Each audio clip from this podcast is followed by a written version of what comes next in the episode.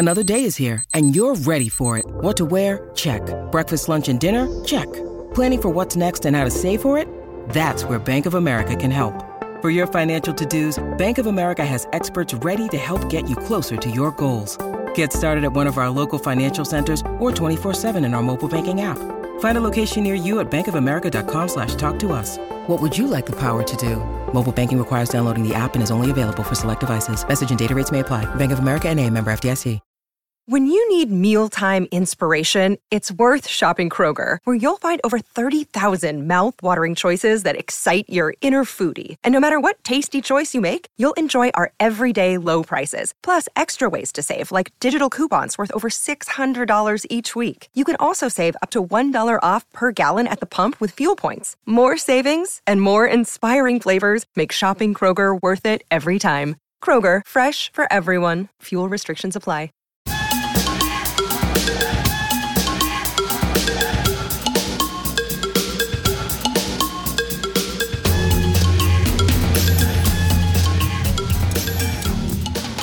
Hello, and welcome to episode number 22 of The Music Plays the Band. I'm your host, Rob Koritz of the Dark Star Orchestra. I hope you're all safe and well today. So, we have been home for two weeks now, and it feels great to recharge the batteries and get ready for the fall. We're starting to announce some dates, and that feels really good, but in the meantime, it's nice to be a bit more relaxed here at home in St. Louis. Cooking dinners, coaching the kids' sports teams, and getting things done around the house. Uh, it's good to catch up. As tough as it was being stuck at home all of last year, it was great to get back out on the road, but this is the longest we've been home now since April, and, uh, and it feels great. I am so honored to have Bob Crawford on the show with me today. Bob is the bassist and a founding member of the Grammy nominated Avett Brothers. I've been listening to them a lot these last couple weeks, and I'm kind of wishing I would have gotten into it earlier because it is such good stuff. With the Avett's roots firmly entrenched in Americana, you might not equate them to the dead, but Bob is a huge fan, and they've had the opportunity to collaborate with Bob Weir many times over the years. Also joining me today is Mark Diomede of the Juggling Suns Project out of New Jersey. Uh, he actually spends a lot of time playing with my bass player Skip from DSO as well, so we're going to hear about that. So, as always, I'm so glad you're here, and before we get to the first segment, I humbly ask you to support the podcast any way you can. There is the monthly Patreon subscription with giving levels starting as low as $5 a month. With a subscription, you can get exclusive bonus content, including outtakes, expanded interviews and segments, videos and stories from the road and home, community hang time with me, and much, much more. You can also make a one time contribution through PayPal, and a portion of all proceeds goes to the Rex Foundation, the charity started by the Grateful Dead. You can find out all about this and much, much more at www.themusicplaystheband.net. And wherever you're listening to the podcast, please rate, like, and review. So let's get right to it.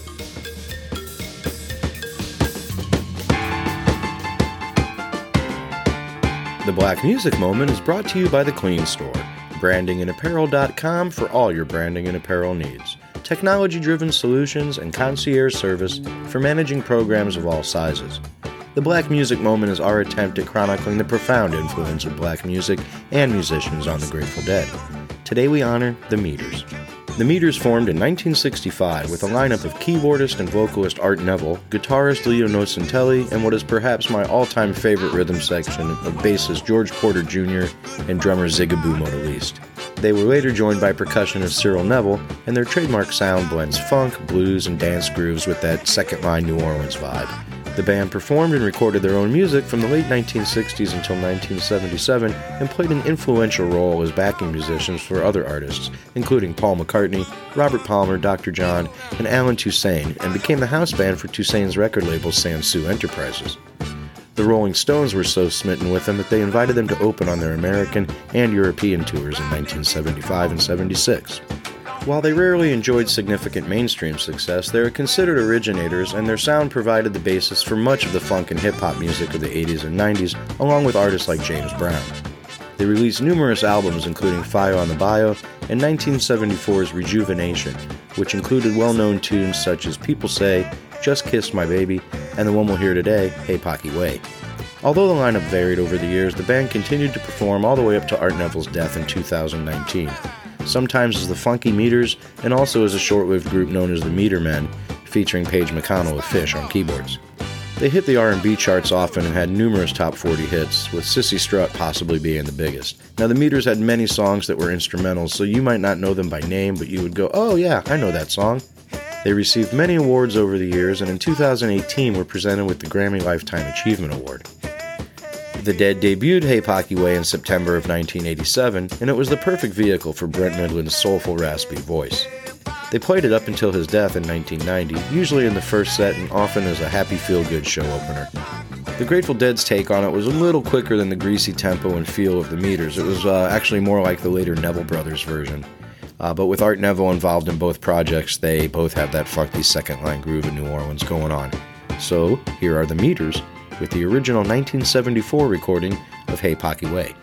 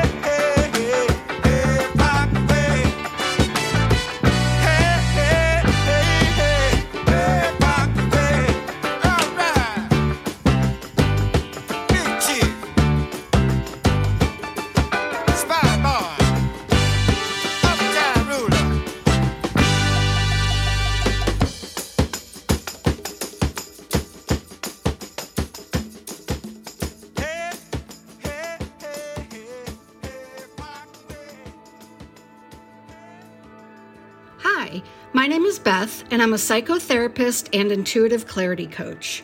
Do you desire a life that is in alignment with your authentic self and purpose? For the past 12 years, I've been helping my one on one coaching clients do just that with my three step clarity coaching program. If you are ready to gain clarity by claiming your path, increase your confidence by activating your inner powers, and take soul led action to create a life that is in alignment with your purpose and passions, then book a free 30 minute clarity call with me. You'll find the link on the sponsor page of the musicplaystheband.net and on my website, yourclarity.coach. I'm looking forward to supporting you on your journey. For today's edition of There Is a Grateful Dead cover band in every town, we head to New Jersey to talk with guitarist Mark Diomede, a longtime fixture on the Jersey Shore Dead scene. So I am here today with Mark Diomede, who I am gonna not put a name on a project because we got a lot of irons in the fire. But Mark is up in the New Jersey area. Hello and welcome. Thanks for being here. How you doing, Rob? Thanks for having me. I'm doing great. Now I know you've got uh, let's go back a bit first because you got you're out you got you're you're in a lot of different projects you do a lot of different stuff. You've been around the new jersey and new england scene for a long time though going back with the juggling Suns and solar circus. So why don't we just start back there real quick? Okay uh yeah we were uh, solar circus was fortunate enough to um to get signed with Relix records. I guess it was in 1988 um we did uh, probably three or four CDs. We actually have a vinyl. Our first our first record was vinyl. So um, we're not dating yeah. ourselves or anything, though. but um, yeah, it, I mean, just being with Relix was uh, the, the, exposure was was phenomenal. Uh, just uh, getting to do interviews in their in their magazine with uh, Les and Tony back in the day, you know. And uh, you know, uh, Solar Circus kind of ran its course uh, in the later years of Solar Circus. Uh, we, Jason Crosby was playing the keyboards for us, and and you know, everybody in the dead scene knows what he's doing these days. It's just, you know. Um, but when that ran its course, uh, then I did some. Uh, I did another recording with Jug- uh, Juggling Suns was like a side project that I had at the time.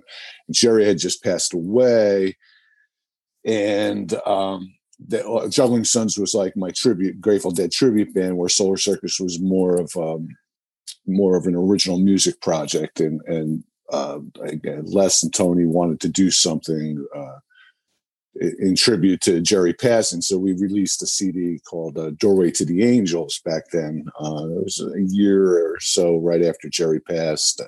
We wound up uh, we up doing a movie, and we got in a, a small part in Runaway Bride, and uh, with Richard Gere and Julia Roberts, and and, and uh, we got to Japan to play there, and you know we did a bunch of tours and stuff. So yeah, so that was like the the older history of what happened. Juggling Suns survived for geez, uh, I mean it, it still actually exists, but I don't do a lot of stuff uh, under that name these days. And you're doing, I mean, but you're still doing all kinds of stuff these days. I know that. I mean, I know that you play. Well, first of all, how often are you playing now? I try and play as, as much as humanly possible because you know this is this is all, this is what I do. You know, I play every day. I mean, uh, but I mean, I'm not gigging every day, but uh, depending on you know what the market's like. Uh, it, has been great here on the Jersey Shore these past four or five years. It's a, I mean, you could go into any bar and, and, that has a band playing and hear Grateful Dead music. It's almost like it's top forty now. It's it's just incredible, you know. It's awesome, and I know you're. Uh, I know during the pandemic you had a pretty steady gig with uh with Skip, my, the bass player from Dark Star, and I think you even just played with him yesterday. Yes, yes. Uh, Skip. Uh, so Skip lives out here on the Jersey Shore with, and so uh, you know, he showed up at one of the gigs and and we started talking and we should, you know, it turns out we have like a we have a lot of old friends, uh, mutual old friends, and just growing up in New Jersey and being musicians, and and so uh, you know we hit it off really well, and uh, you know I we, we did a lot of stuff with uh, Dan Donovan, who's put who uh, is in a band called Cosmic Jerry Band, and uh, I recently started doing a bunch of gigs with those guys also. So yeah, it's just it's just been you know I think even Phil said it at one point that uh, it's like in the future there's going to be no bands. It's just everybody's going to speak the same language. You know, it's it's it's so true. You know, and we talk. I've talked about that and touched on this before. You know, the the Grateful Dead's catalog now is is like jazz standards where yeah. yeah i did it the other night i played with some guys that i've never played with at a, a, a gig though at a club um, mm. where we can go up there though, and it's it's like the the dead catalog now is like the real book. You know, you can go up and say these are the tunes we're playing, and here let's go. And and if you're with the right group of musicians, yes, you can go up there and interpret those songs on the spot with people you've never played with before. Absolutely, you know, and, and like and, and anybody, any musician that really gets it, you know, it's just it's all about being in the moment and uh, you know having musical conversation on stage. The, the, Grateful Dead's music just allows that, uh, just like jazz did. You know, it's uh, yeah. it's really a phenomenal genre. It's a genre in itself these days. So that kind of leads me into my next question. Then, do you, you know, whether you're playing with your groups or you're playing with, uh, you know, one-offs with with different people, do you take a specific approach? What is your specific approach to interpreting and performing the music? You know, for for me, it, it, my my approach it feels like it's evolved over the years, and and you got to just hope that if you're doing this all these years, that it's going to get better. you know, um, but I hope so, right? but uh, you know, I mean. To me, though, when when when the music is is working the best, it's it's when you can hear everybody um, and everybody is working is, is, communicating on stage being in the moment um, you know uh, that for the jams you know it's just like um, there, there's certain there's certain lines and and riffs and stuff that that need to be there because they're you know an integral part of the song. But once you go beyond that um, it's really like you know how we feeling tonight guys? I, um, what do you, what do you have to say? How am i going to respond to that? And, and well this is what i'm going to say and how how they respond to what i do. So you know it, that that's the approach you know um, from from a, a, jamming standpoint from a lyrical standpoint from a from a, a vocal standpoint uh, you know it's just Robert Hunter's lyrics are just so amazing, and and they tell such great stories, and and everybody can relate to, you know, the content, and and so it's like, um, well, it's just one of the things that that Jerry taught me was just to to live the song, and and and you know where each syllable of each word becomes important, you know, kind right. of thing, uh, you know, and, and just feeling it and experiencing it as if uh, you know you're you're that's that's what's happening right then you know? Are are there certain tunes and we're speaking lyrically again so we're staying on that. Are there certain tunes that just what's the word i want? Just pull, emotionally just grab you pull at your heartstrings when you play them well you know I, I, as a spectator I, I used to when i used to see the dead i used to i used to dig the ballads um, but um, you know, the Jerry ballads for for me because you know I was always getting the the the, the, the that role in the bands that I was playing. Um, but um, yeah, the, the, the ballads because they're just they're so emotional. It comes a time. I mean, just those those you know, if you ever felt like you, you, you fucked up in life or something you know it's like you could sing that and it's almost like you know uh for what a penance or something you know you can it's like um I, I love the I love the Jerry ballads, you know. But but again, you know, with with with with their stuff, it's like on depending on what you're going through in your life at the time, any song could really stand out like you know um, like like doing liberty right now and, and right some people you know some people might feel like their uh, you know their social freedoms are disappearing and, and uh, so you know that that one's got a lot of punch for me these days you know or the you know i'm just going I'm going through a divorce right now so any any of the love tunes are, are like and, you know sure man it's it's also yeah, yeah. it's amazing how one song can have so many different meaning, meanings to different people depending on where they're at in their personal space at that point.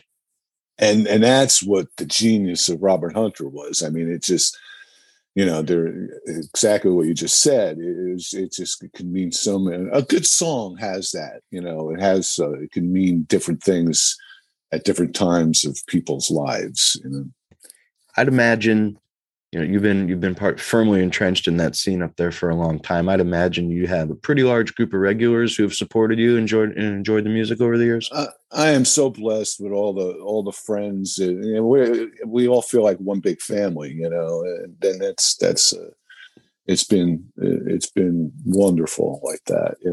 and, the other part of it too is there's so many great musicians in new jersey um, you know it, just it just knocks your socks off you know um, jersey shore you know i mean it's famous for bruce springsteen and, and that sound but it, i mean it has a great blues scene and now it has a great jam band scene you know um, so I just with Solar Circus uh, the day after Jerry died, um, we had a regular gig on the Jersey Shore uh, residency there, and uh, Bruce Springsteen showed up, and and I mean the place was just packed because you know everybody needed to be with fellow Deadheads, and and uh, Bruce was kind enough to get up on stage for and jammed with us for a good 45 minutes that night. And there's actually, uh, if you if you YouTube, uh, if you search uh, Solar Circus and Bruce Springsteen, there's a video of us doing um, Mustang Sally with him. You know, I know wow. my hair was, yeah, yeah, yeah. That's amazing. I never. Know. I'm gonna have to go find that do you see fresh faces as well? Do you see the youngsters getting turned on to the music in your scene as well? That's the other amazing phenomenon of this whole thing is that yeah, there's lots of young people, and, and it's really a younger crowd that that supports what's going on. Although there's a lot of folks are you know are our peers also, but uh, yeah, it's just it's regenerated itself, and uh, and I, I I'm pretty sure that's happening all over the country. You know? It's, it's great. I mean, it's going to keep this music alive forever. Well, hey, I can't thank you enough for taking the time. I know you're busy, and I appreciate you finding some time in your day to come and uh, speak with me and share a little bit about the scene up on the Jersey Shore. And uh, that's Mark Diomede from, uh, I guess we're going to call from the Juggling Suns. Sure, sure, yeah. That's Mark Diomede from the Jersey Shore Dead Community. How's that? it's a beautiful thing, man. All right, man. Well, thank you for being here today and taking the time. I really appreciate it.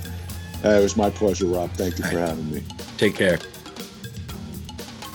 That was great, and I want to thank Mark for taking the time out of his day to be here. If you like what you were hearing today and would like to support the podcast, we have two different ways for you to do that. You can make a one time contribution via PayPal or become a patron with a monthly subscription for as little as $5 a month that includes expanded video versions of our segments, all of the outtakes that don't make it onto the podcast, community hang time, videos from home and on the road, including some old rare DSO footage, and much, much more. You can support the cause, learn more about the podcast and our sponsors, read the blog, or contact me through our website at www.themusicplaystheband.net. And if you have the time, please like, rate, and review the podcast on whatever player you might be listening. Thank you all for your continued support and for helping to spread the word. Our feature conversation is brought to you by Grateful Sweats. On Shakedown or online, go to Grateful Sweats for subtle dead designs. Search Grateful Sweats on Etsy and see for yourself designs that only other heads will get. When you're wearing the state of Tennessee with Jed and someone says nice shirt, you know they're on the bus. The cap with a single finger in the air makes its point as well. Now look great on tour with men's and ladies' tees and tanks, caps, pins, and clearance items as low as $5. Get them at www.etsy.com slash shop slash grateful sweats, or you can click from our sponsors link at themusicplaystheband.net. My featured guest today is bassist Bob Crawford of the Avett Brothers. And a, a, conversation like this one is a big reason why I enjoy doing this podcast so much. Bob and I have never spoken before, and it was a real treat. He's very well spoken and has a huge passion for history. And as the conversation went on, we found out that we have a whole bunch in common. He's extremely busy and only had a certain amount of time to give me, for which I am most appreciative. Uh, we definitely could have gone on a lot longer, and I'm hoping to get him back again one day and take an even deeper dive into all things Grateful Dead. There was so many questions I had that we just never got to. So in the meantime, I hope you enjoy my conversation with bassist Bob Crawford. Okay, good morning. I am here today with Bob Crawford, bass player for the Avett Brothers, who I am just meeting for the first time. Man, pleasure to meet you. Thank you for being here. Big fan of yours, Rob, and I'm glad to be here. Awesome, man. So much. I really appreciate it. So you're home, North Carolina, right? Yes, sir. And in Raleigh, did I get that right? Uh, yeah, well, we're, we're, we're between Raleigh and Chapel Hill. Right on. And how you've been staying busy during this insane, insane time we've been dealing with? Well, I mean, I've been extremely busy. Uh, you know, the band is we just started getting going again. You know, this past uh, I guess June, the end of June, we started our year, and it's been a fuller year than I expected it would be. You know, if you would have asked me in March what I thought 2020 would look like, I would have said that, uh, well, by the time people get vaccines, we're looking at September. Maybe we'll, if right. we get September, October, November, and it'll be a great year. It's actually the opposite, right? Like we, we had that brief window in May where things looked like they were really turning around and and, and we had because of being outside and the safety that that offers us um, we've had a great uh, summer. And now the hesitation is going inside. Like that's we don't know what to do about that. So we're trying to make some decisions about that as we speak. And um, i think we'll do some shows and we won't do others. And it it's just uh, we just hope 2022 we can finally get some uh, some stability I hear you. At the same point, back in June, we made all these grandiose plans for the fall. We'll do a full indoor tour. We'll start here just like normal. And now we're picking and choosing what's safe to do. Same thing. Yeah. Um, yeah. I also noticed you have a podcast. I do. It's called The Road to Now, and it's a history podcast. And we focus on mainly American history. Um, and it'll be often political history but we do a lot of we'll do sports. We did the history of golf. We've done history of nascar with kyle petty. Um, and so our goal with the road to now is to kind of look at how we got to this moment whatever the topic. Like you know how did we get here? Because we know that history is contingent on events and it is uh, not predictable uh, you know we we take for granted that we're in the situation we're in you know, it was just it was in, it was inevitable. All things were inevitable, right? Oh, World War II was inevitable. Uh, Vietnam War was inevitable. Um, but but what you learn when you study history is nothing was inevitable, and we can't really predict the future. Historians are terrible uh, predictors of the future, but we do a good job at trying to piece together the past. Wow, that's great. So you're definitely keeping busy. And I know you have family as well. Yes. Um, you grew up in New Jersey. Yes, sir. Tell me, tell us a little bit how you got started in music. Well, I grew up in New Jersey, so I liked Bruce Springsteen from an early age. Uh, that was kind of went along with the territory. I'm from just outside of Atlantic City, and he was from Asbury Park, and that was almost like 45 minutes away, maybe an hour away. And um, when my sister was a fan, but you know, I'm I'm 50 years old this year. Uh, 84 when Born in the USA came out. Uh, I already had some familiarity with him, but uh, I got really, I was really into music at the time, uh, being like 13 years old, and um, just went in full bore. And I wanted to play guitar so I could play Bruce Springsteen songs. You know, I started it at Born in the USA, and I went backwards in his catalog and the first song I tried to learn was "Growing Up" on the guitar, and uh, and that's really through him is where I, you know, wanted to be in a band and wanted to play music, and also through him is where my music broadened. You know, right. because I would read about him, and he was into Roy Orbison, was influential for him. So then I'm 15 years old, going back and learning about Roy Orbison or or Elvis or or um, even in some weird ways like Peter Gabriel. I got really into Peter. This is before So came out. I got really into Peter Gabriel and I went back into his catalog and worked up from there and you know just just how it's like from one artist you can connect and uh and and and find a whole world of music that was kind of unexpected.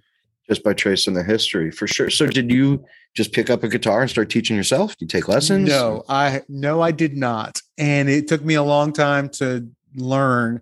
My mom you know I, I was at this age where i wasn't really good at sports and i would come home from school and i i would just you know make a plate of nachos uh, and sit there and watch tv and and my mom knew something had to change so i got they got me a guitar for christmas and signed me up for lessons and that's where where i started yeah and it wasn't i didn't just pick it up right you know what but, I'm saying? But like, but you took it though. I mean, you went, you said you ended up studying in college, if I'm not mistaken. Yeah, no, I did because it was more of a, it was more of a desire than a natural ability. My, my will to learn was superior to my uh clumsy uh just you know i just wasn't good but i was i was driven i was right. driven and so over a period of of years I I got I became acceptable uh, and then and have prospered. You know, twenty years of playing bass with the Avett Brothers. Well,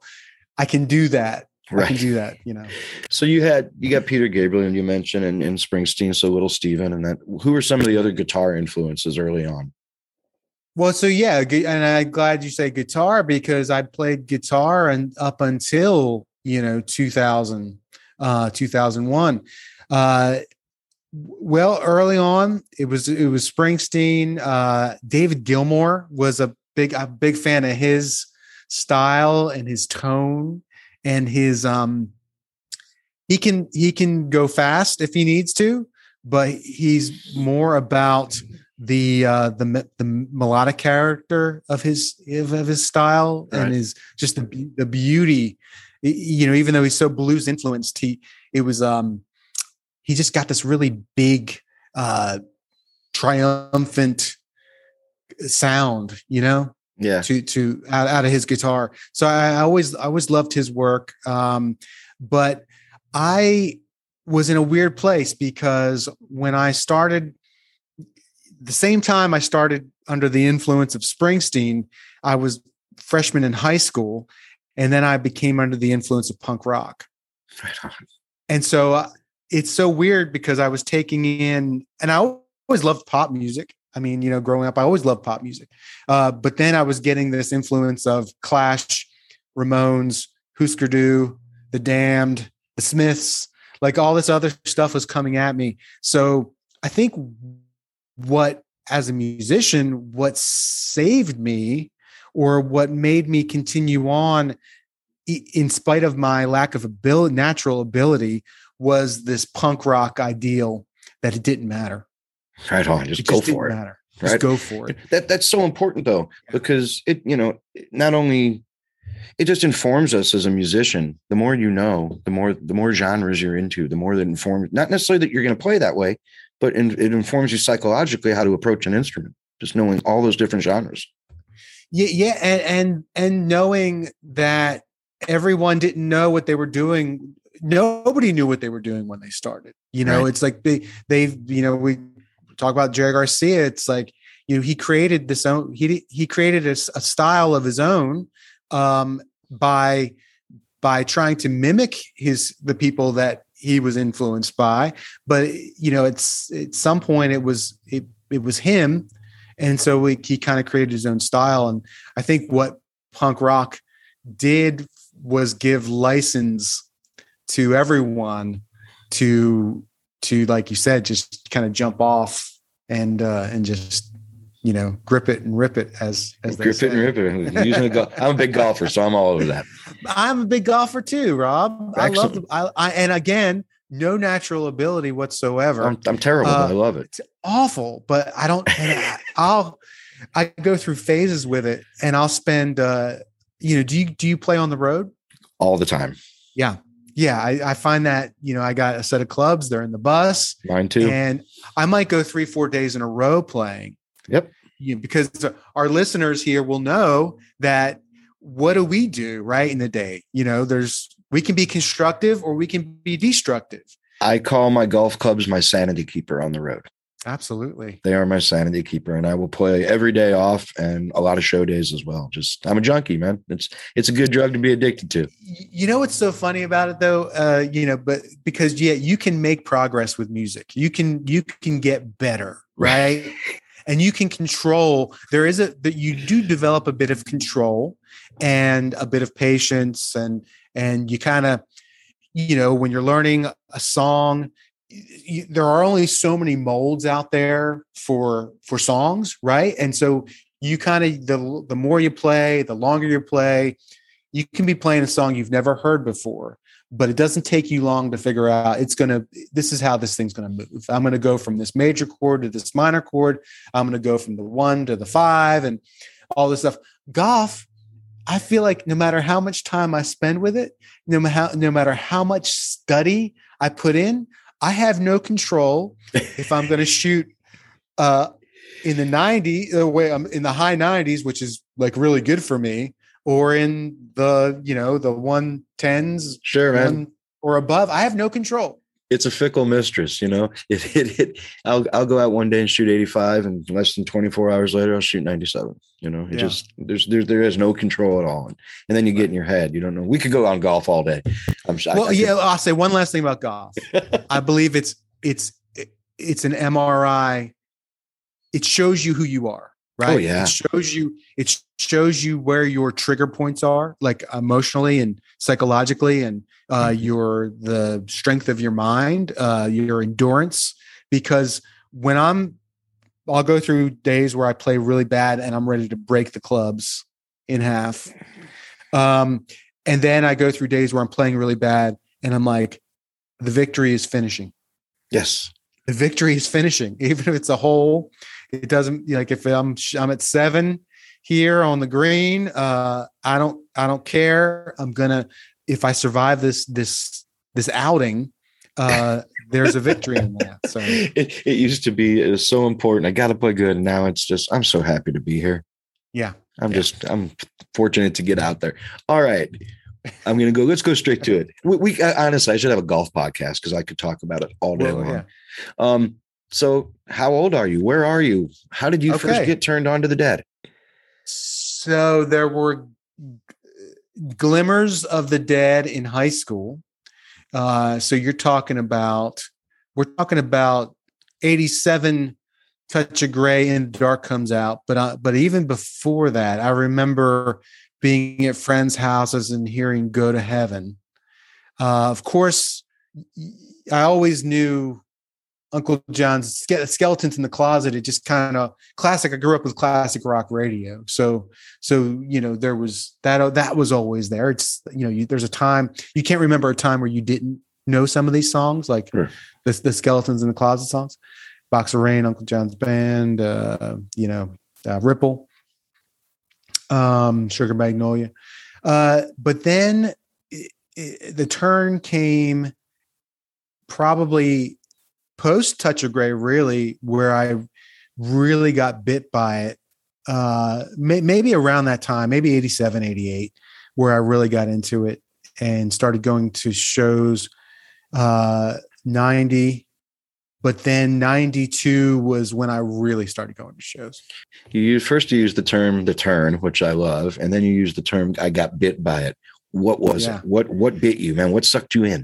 I do i do remember a, a day in the waning oh the waning of high school. So the waning days of high school which was probably 89 and you know friends parents go out of town and you hang out at that person's house all weekend and uh and listening to you know a few albums probably go to heaven and Blues for Allah or, and just being and not being bit by it yet but being like this is a great place to be. This is a great vibe. It was just really relaxing uh, and, and it wasn't like we were partying so hard. It was it was none of that.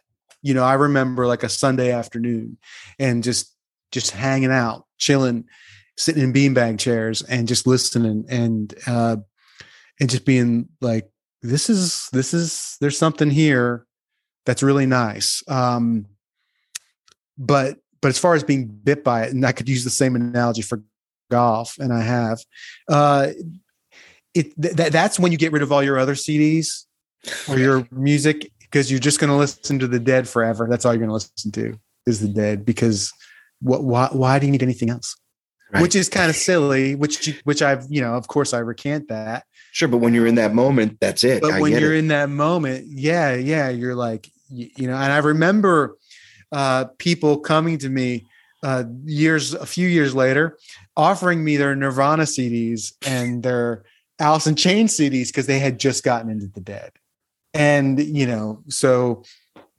I don't think I ever personally got that extreme, but but that's all I wanted to listen to. And then Rob, you'll remember back then it was about finding the bootlegs. Yeah, man. All on which, cassette. Which kids today will take for granted. Sure, they just How, press a button and go to the archive now. Man, you would go to a show. I remember going to the Giant Stadium in '92, and and then in the ensuing weeks trying to find that show, and you know, going here, going there. This guy might have it. This guy might have it. Oh, uh, oh, here's some 77 because oh, you need you need a copy of these 77 shows. These are just incredible. Uh, you know, you know, and just trying to, you know, f- find shows and just being and then being being turned on to once you you get it kind of get bit you get in the door then you're listening to, to you're beginning to acquire some bootlegs and you're you're saying wow 87 with Brent was really different than than uh than 81 and this, these things sounded so different and Keith is so different than Brent.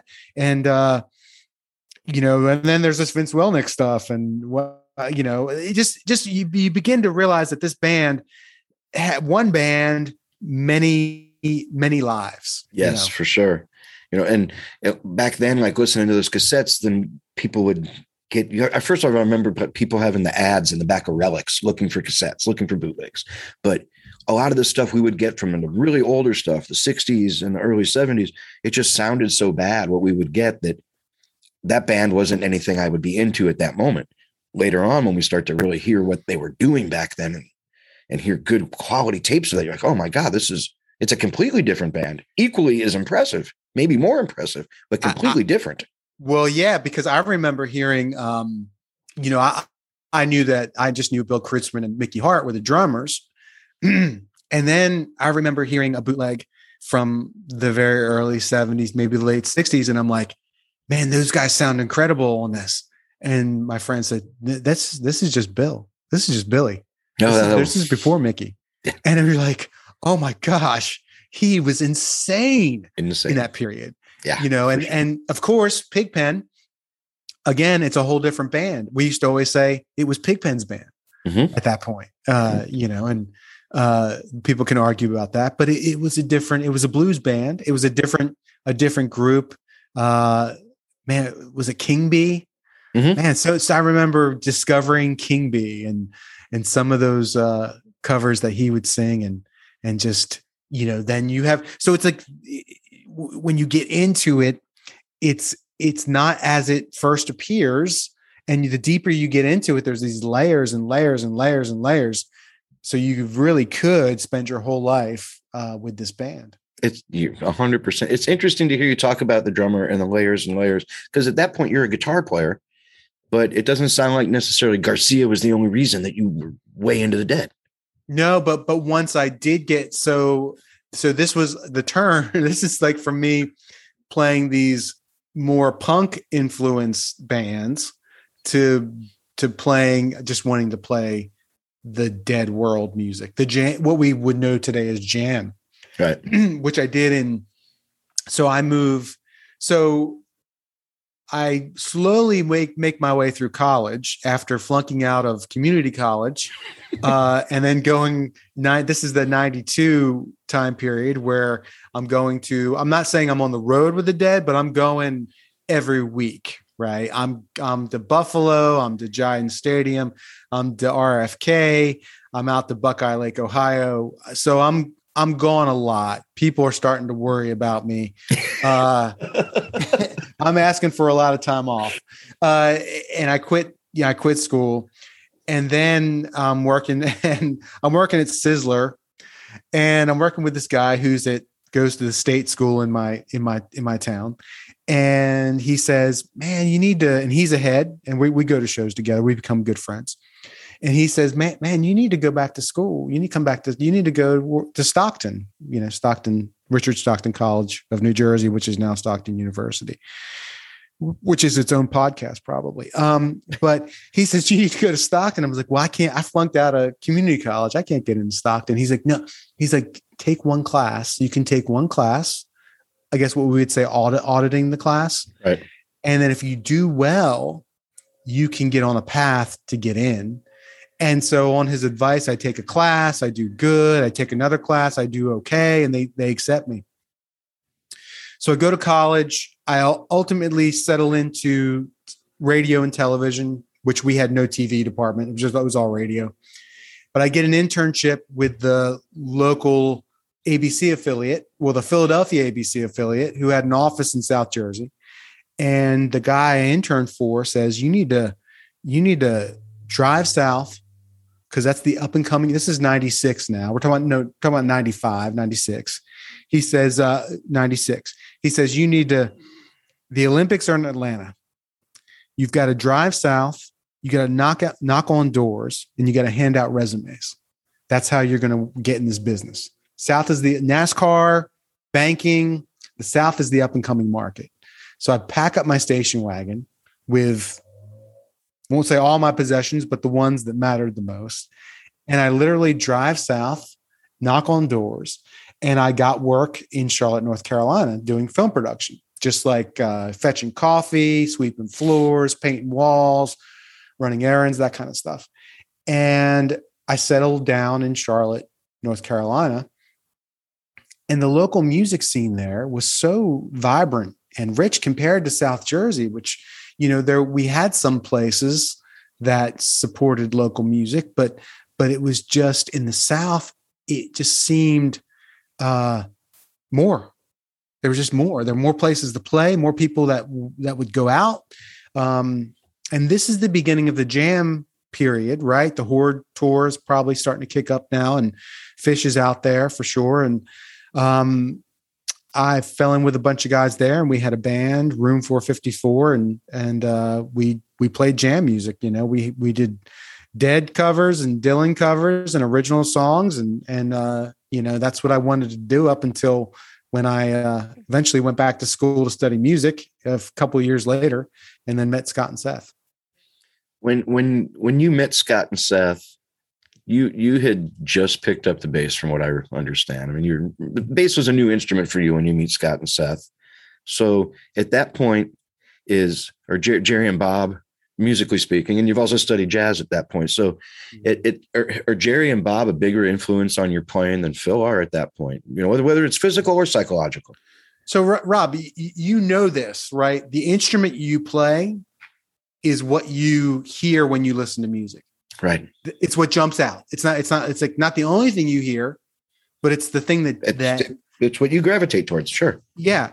And so here I had my whole life hearing guitar you know whether it's the rhythm track or the lead track or how did they get that how did they get that that rhythm they was that two or three acoustics playing together or or man that little solo part here and they added this little thing here you know you're just you're you're hearing you're hearing that instrument so i didn't start hearing the bass until probably months after i started playing the bass wow man well, th- th- which leads me to a great, and really interesting, in my opinion, question because with with with the Avetts, you know, it's it's an Americana slant.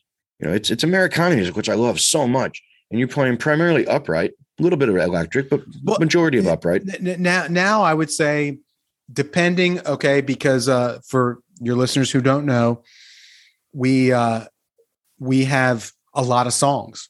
Yeah and, and we don't do now. Now, 2021, and I think a lot of fans aren't weren't really happy about this for a while, but I think they're they're they're they're getting better with it. But but our decision was let's not mix up the set list too much because we haven't played for a right. year and a half. Sure, makes sense.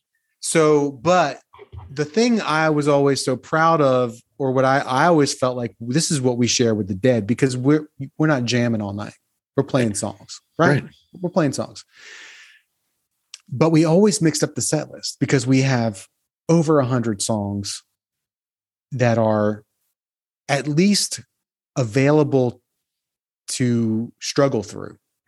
if not 70 or 80 that we can we can uh we can sell, as my son would say. I'm going to sell this wrestling. I could sell this wrestling move. He says these days.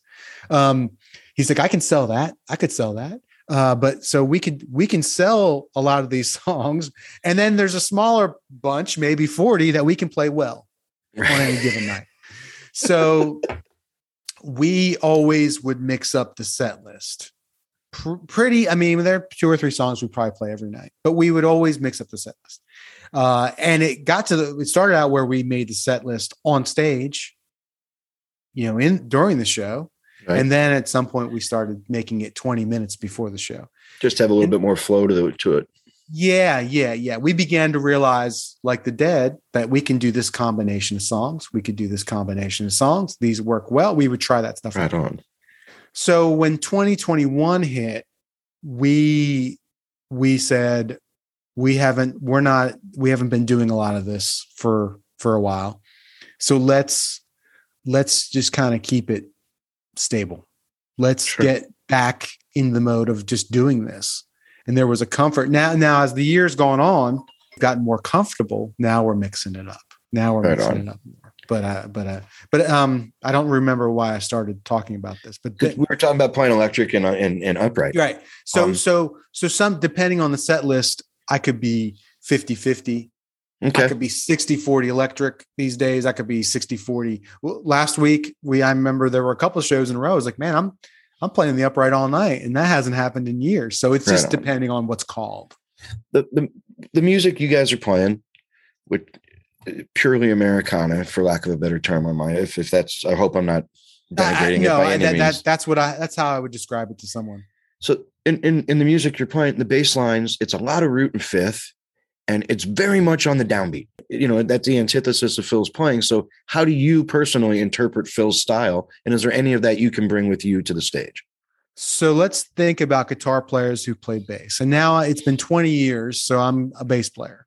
I'm not going to say I don't play this any. I don't play guitar anymore. So I am a bass player. But for me, loving jam music, loving bluegrass, which the bass is very similar to what I play now, but but loving the lead instrument, it was always hard for me to lay back. Right, that mm-hmm. was always really hard for me. And if you listen to Mignonette, any of our older albums or older recordings when it was three of us or four of us, I'm all over the place. And that was good for that time. And that was me, right? Interpreting all the things that influenced me, right? More guitar players than bass players. It's funny, like I guess I've never looked looked this up to confirm it, but I was always told that Stephen Stills played bass in those Crosby, Stills, and Nash albums. And if you listen to them, like Suite Judy Blue Eyes or Carry On, or um, the bass is all over the place. it's moving. It just makes sense that a guitar player played this. But what has happened, the band has grown from four, three to four to seven. To seven, right. More people, the less you need to do. More people, less space, right? I have grown from 30 to 50 and have matured on an instrument I just started playing, you know, when I started with these guys. Uh, and so rather than me, like I used to try to fit as much of the Phil influence as I could into what I was doing with those guys, just the movement. And it sometimes it works, sometimes it doesn't. Sometimes it did, sometimes it didn't what I have come over the past, I'd say, four years to accept and love, and now I'm to the point where I'm like, I'm actually loving it, is trying to just put all that away. I want to play obviously what's suitable for the song, but I want to be selective where I move. Uh, I want to be selective with my fills. I want to play long notes that hold, that sustain. I want to blend notes into other notes. That's the trick. Uh, and that's just kind of created me to be much more relaxed on stage. Is a lot of that then just like hitting on the one and letting that hold for the whole bar? It could it, it could be, yeah. It could be. And think about no hard feelings. That's all you need to do. Right. Sure.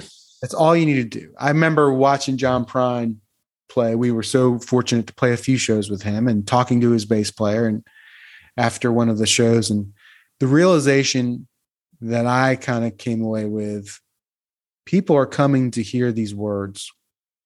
They're coming now, 20 years in.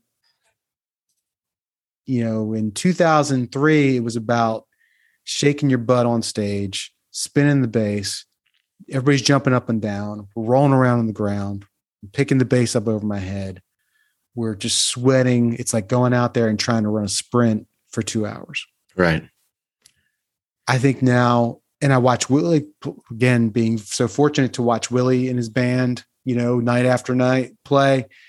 And it's about letting the songs kind of take the lead. That's that's a that's a beautiful, just natural maturation process. Mm-hmm. You know, Very much awesome. so. Are, are, are, any of your bandmates big Dead fans? They have grown to be greater appreciators of the Dead. Is that because of you? I don't. I don't. Yeah, I mean, I think. I think to some extent it is.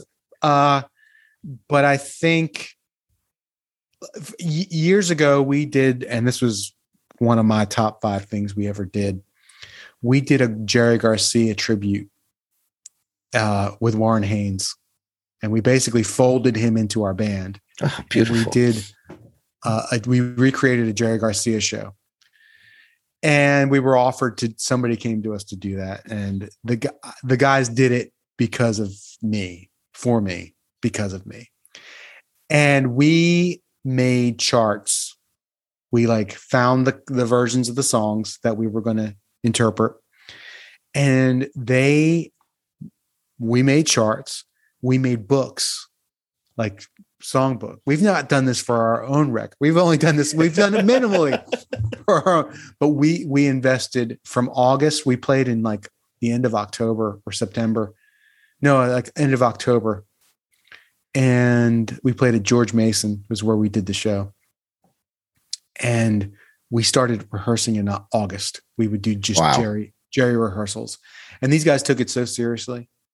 And for a while we we folded some of those songs into our sets like Forever Young we played for a year, Mission in the Rain Oh yeah. we played for a year or two and i still believe like i don't know if the deads pl- plays that song i don't know if anybody plays that song right now i feel like we should be like that's this, that's this we should own that like meaning like own it as in have it be a standard of our repertoire and and it, maybe it'll come back at some point It's one of my favorites to play for sure. We don't get to play it that often, but I love it. yeah so so um so those guys have a and then on their own they've grown a deeper appreciation for the dead so Do you guys ever have a chance? I mean, obviously not during shows, but at sound checks or rehearsals, do y'all ever just let it go and take it out and jam?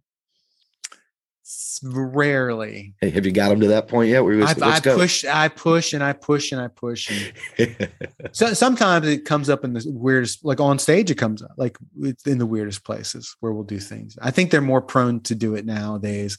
Uh, and then there'll be some things we've we've added expansions. Like we have a song called "Another Is Waiting," and there's like a a kind of a chord progression breakdown that gets kind of jammy, and that came post Garcia stuff or around that same time.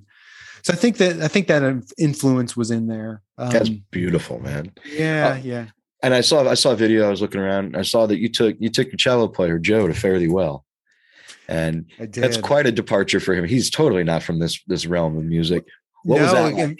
it- was so good. I'm so glad we got to do. At first, I'm glad we got to go, and it was kind of a thing where it was last minute. Getting tickets was hard, and there's a whole story of getting him the ticket. You know, the, like because he said like the day before, he's like, ah, I think I want to go to that, and so we we had to put we had to uh, we had to go through some machinations to get tickets to, to get him a ticket, and it was it was so it was like uh, that's how those experiences come together right? Like you just you can never imagine uh, how that experience will come together. And it did and he he just loved it and i'm glad he got to get that experience You're you're you're in your happy place at that point. You're getting to go back to this, and you're taking someone with you who's never seen anything like that. And right it's seventy thousand people. 70000 people yeah did did Yeah. that? Do you feel like did that change his uh, perspective on the whole rock and roll, the jam Well, band thing? he grew up classical music like he didn't he wasn't listening to rock and roll when he was Right. a teenager he wasn't i mean he came into all that stuff in college at the at the earliest and a lot of it he's learned with us and so yeah that was a, a mind-blowing uh uh experience for him yeah it was So great beautiful, man. Never So forget it. Um, let's talk about songwriting for a minute. Uh, You released you released a solo album in 2006, and you've got credits all over the Avett catalog. I know this is gonna this probably take up the rest of our time, which I hope it doesn't, because I got more I want to ask you. But your impressions, your impressions of Hunter and Barlow, oh gee whiz man i mean the short version. the, sh- the short version is uh hunter is the classic american song. He's he is in the songbook. Like if you like bluegrass music or it's like folk mu- bluegrass music I, I would say or folk music somewhere where they meet. Old time music you know there is this classic songbook right that's am i saying it's like an official book Oh. but there is like what we would call the american songbook Yes. and going from Stephen Foster in the 19th century, uh, you know, he wrote uh, "I Dream of Jeannie" with the light brown hair and and uh, "Hard Times" and um, these songs that we just again you don't know. You, know, you watch Bugs Bunny cartoons and you're introduced to them, Right. you know. So they were around in the 40s or 50s or whatever it was, but they were around in the 1850s, you know, and, and, and beyond. But so, and then through to the early 20th century and jazz, early American jazz. And there is this like American songbook. And Hunter is in that. He's in those, he wrote in those pages. He's clearly influenced by that in his writing. What's interesting about Barlow is his and his biography is there's John Barlow with the Grateful Dead. There's John Barlow, internet pioneer. I know it's crazy, isn't it? And if I would say to your listeners, pick up a book called These Truths by Jill Lepore, and you will get a American history from Columbus to Trump. And you get two thirds, maybe a little further in that book.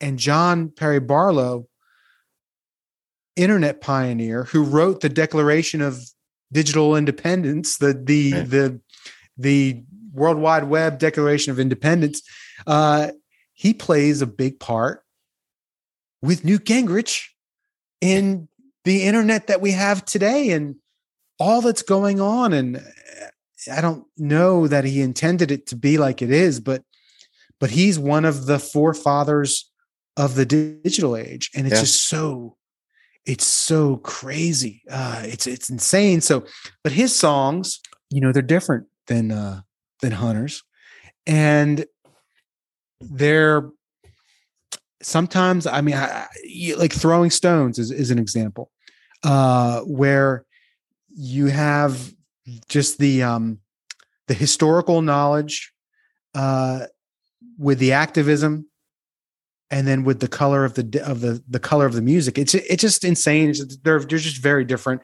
You know sometimes you get into your barlow moods you know and it's more brooding and it's more uh the individual against the world kind of yeah. thing.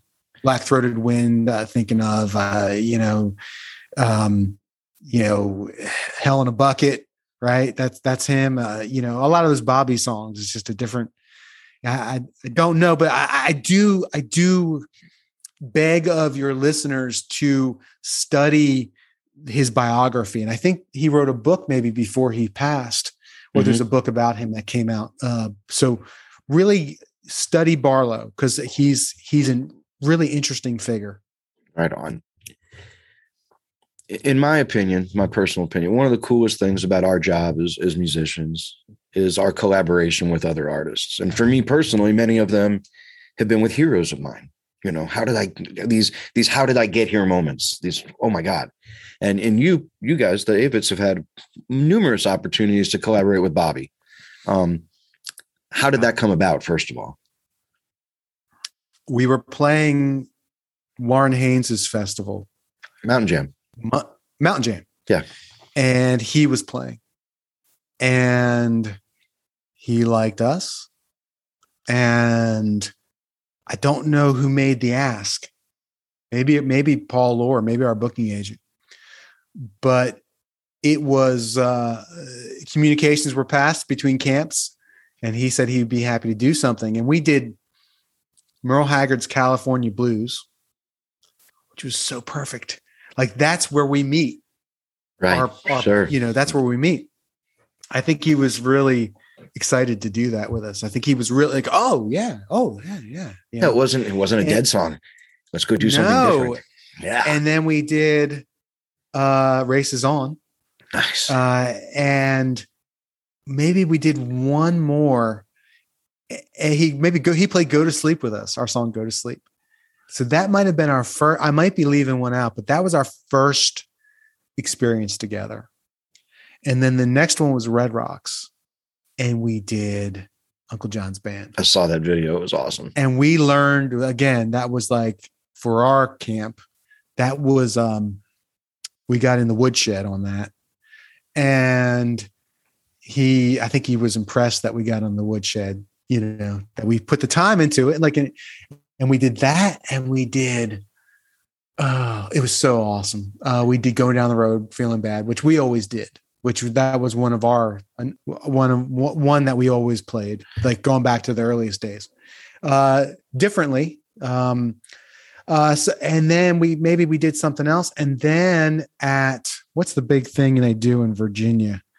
Uh, the big oh, festival, LOCKN'. Yeah, Pete's thing. Um, so we did LOCKN' and we did, and that was great because we did one of those trailer rehearsals where we got in one of those trailers and he told these stories. And like, I don't know where, where it made him think about this story. he told this great story, and we and then we did masterpiece, which is another thing that we we play we used to do. One of my favorites. That's that's a song I could play every night and not get sick oh, of it. me too, me Yeah. too, and uh and maybe we did Uncle John's for that too. Yeah, So- it was great. It- it- you know, these are Rob. These are the things that like they're not the the record on the wall, like the the gold record, and they're not the Grammy, and they're not like the high profile thing. But I, I'm convinced that these are the things that you're gonna that that will will carry with us, that will mean more. I think in the long run, they don't make or break your career, but they but they they mean so much. For sure. I mean, I, you can't see it, but this picture right back here, there's a bunch of them. But there's a picture back there. I mean, I live in St. Louis of me playing with Chuck Berry. Now Oh that meant nothing. It was at a local bar. But I it sat- meant everything. But Chuck, exactly. But Chuck Berry sat in with my band, didn't tell us what we're doing, didn't tell us a key, just starts a song.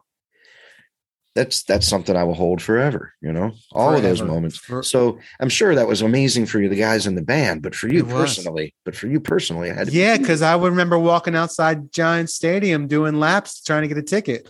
right. And now here you are and I'm this, right next to the guy. He's singing on my mic. Right. Did I saw in one of the videos you were playing fiddle on something on one of the songs Yeah. that you Oh, guys did. so he invited us at Red Rocks to come out. A few of us, and me and Joe. Was Tanya with us? Maybe Tanya was with us, our fiddle player now, and we came out and played on Franklin's Tower. It- she was. There was two fiddles on stage. I Yeah, saw it. I yeah. On the, on the Frank. How cool, man. And again, like the like the early days with the Avett brothers on bass, I, I didn't know what the hell I was doing, but it didn't matter. But there it is. And now it's there for the whole world to see on YouTube, man. is. God forbid. well, Bob, I, I can't think, you know, if there's so much more I want to ask you, but I know you're pressed for time. But before I let you go, I do this with all I do this with all my guests. Okay. You, you don't have to think too hard, just a quick lightning round of questions. Okay. Let's All do right. it. Uh, first Grateful Dead show. Oh, uh, that was 92. That was Giant Stadium. All right. Favorite Grateful Dead show. Doesn't have to be one you went to, just your Mm, favorite show. No, but it was. It was. Um, remember in '93 they did the nine nights or tw- nine nights at Madison Square Garden. Yeah. Uh, I went to three of those, and uh, so I went to like two and three, and then like six or seven. The number two or three, six or seven. Um, and they did the last one I went to. They did Saint of Circumstance and uh, Lost Sailor Saint of Circumstance, and uh, that was always my favorite. Another one of my favorites to listen to and to play. That's a Yeah. great one to play. Yes. Um, studio recordings or live recordings? Oh man, I go back and forth. Like people, uh, right? People trash the Grateful Dead studio recordings. They're not known for being these sonic achievements. Why? Why? I don't. I don't get it. What did you? What did you expect? Like again, it's and I think the Avett brothers we share this where the live thing and this it's like two different animals. Right. One is one is art, one is art in motion. Beautiful. You know, man. you know, they're they're two different things. So I love Go to Heaven. I love Shakedown Street. I'm sorry. I apologize. No, no, no. I like no need to I- apologize. I hey tweet at me whatever. I like I like Built to Last. I enjoy listening to Built to Last. I mean, I haven't done it for a while. You know, I think a, lot of the things people didn't dig was the overproduction. You know, to them, Yeah. to so many of these people, the dead is what they learned on stage. For and some reason sound. and then it's overproduced in their mind when Well- they hear it on the on the But- studio versions. and Blues for Allah is is is like this epic, right? But for some reason, that period of Go to Heaven and Shakedown Street and maybe Terrapin Station, those records I love. I love Wake of the Flood. Is that the name of that album with uh Here Comes Sunshine? Mhm. I love right. I, I love that. So yeah, you know, I, I, I like they're both they're, they're just two different things. All right. Well, the next question is going to put you on the spot. Which one of those is your favorite? What's your favorite Dead album?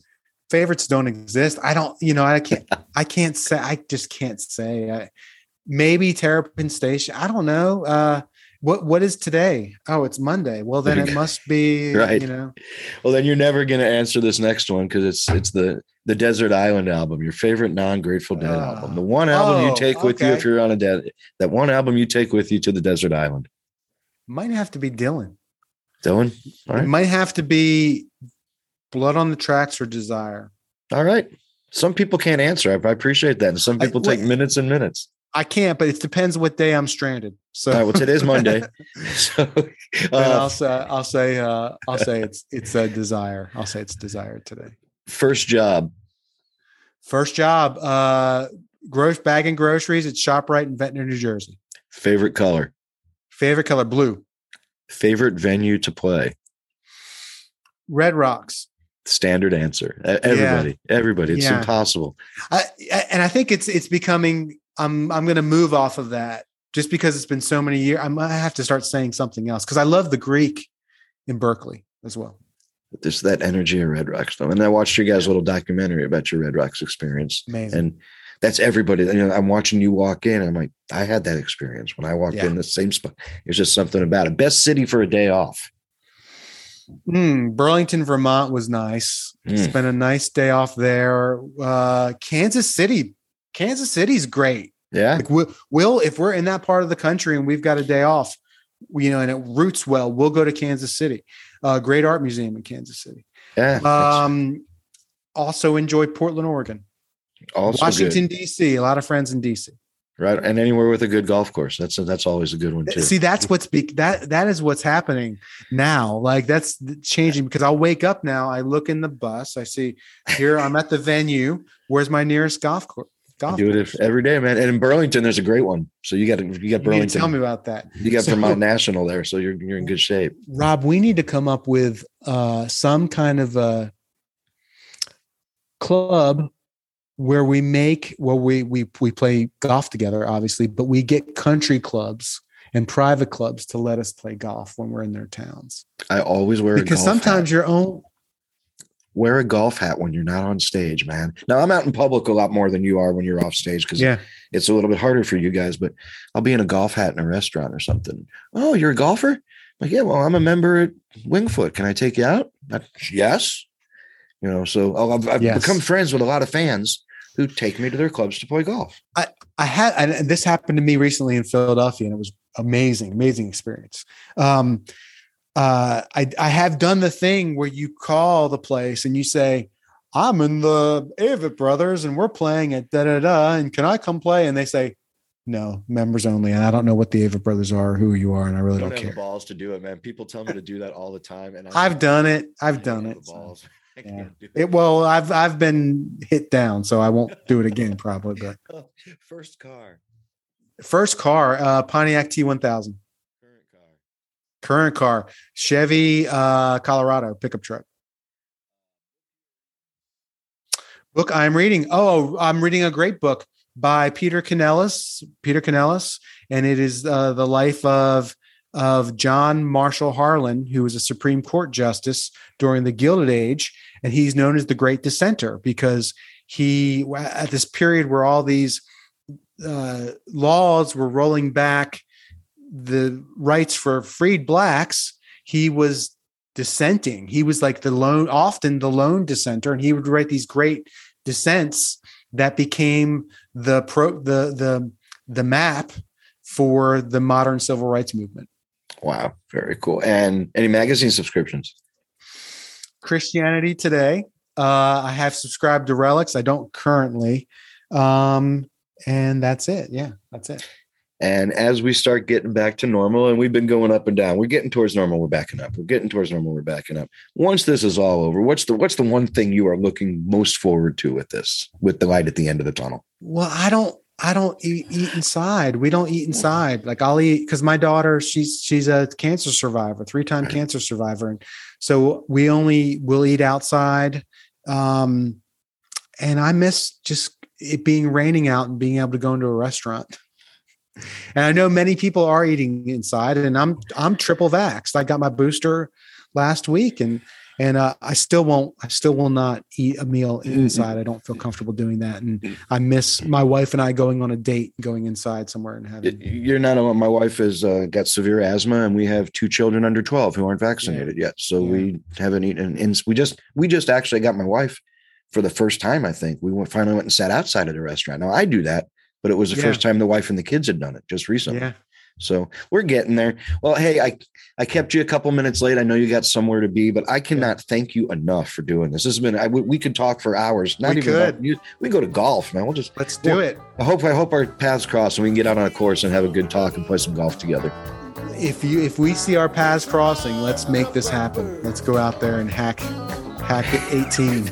That is the key word there, man. Hack. All right, folks. That was Bob Crawford from the Avett Brothers. Again, man, thank you for being here. Have a great day. Pleasure.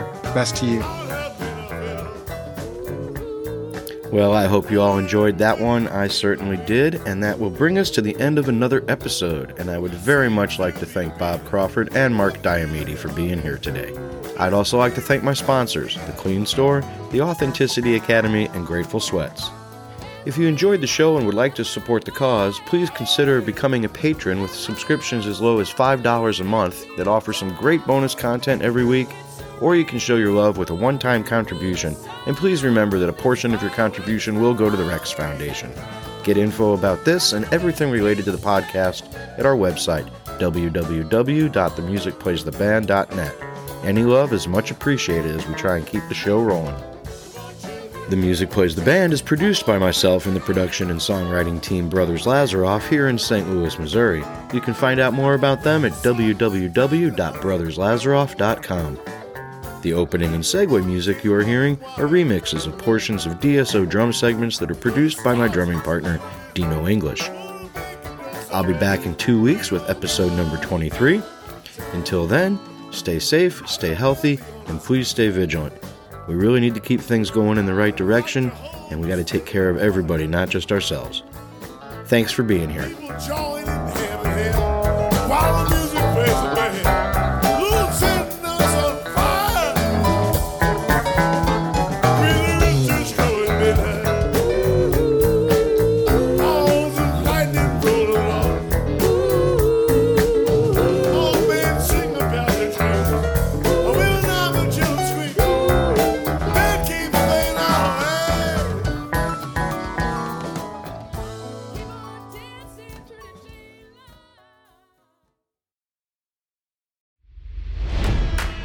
It's NFL draft season, and that means it's time to start thinking about fantasy football. FantasyPoints.com features industry leading experts and prognosticators using proprietary hand charted data to help you score more fantasy points. FantasyPoints.com is the place to go for whatever kind of fantasy football you play. Whether you play fantasy football, daily fantasy sports, or do a little bit of everything, Fantasy Points has the meticulously researched content to guide you to victory. And why wait for the fall? Fantasy Points also covers the new spring football league, the UFL. Join the guru, John Hansen, Scott Barrett, Joe Dolan, and other massive names in the fantasy football universe with an exclusive offer. Use code Pantheon for 15% off any fantasy points package, including the all in package, with access to every article, tool, and data nugget that Fantasy Points has to offer. That's fantasypoints.com and code Pantheon for 15% off at Fantasy Points. Fantasypoints.com, code Pantheon. Score more fantasy points.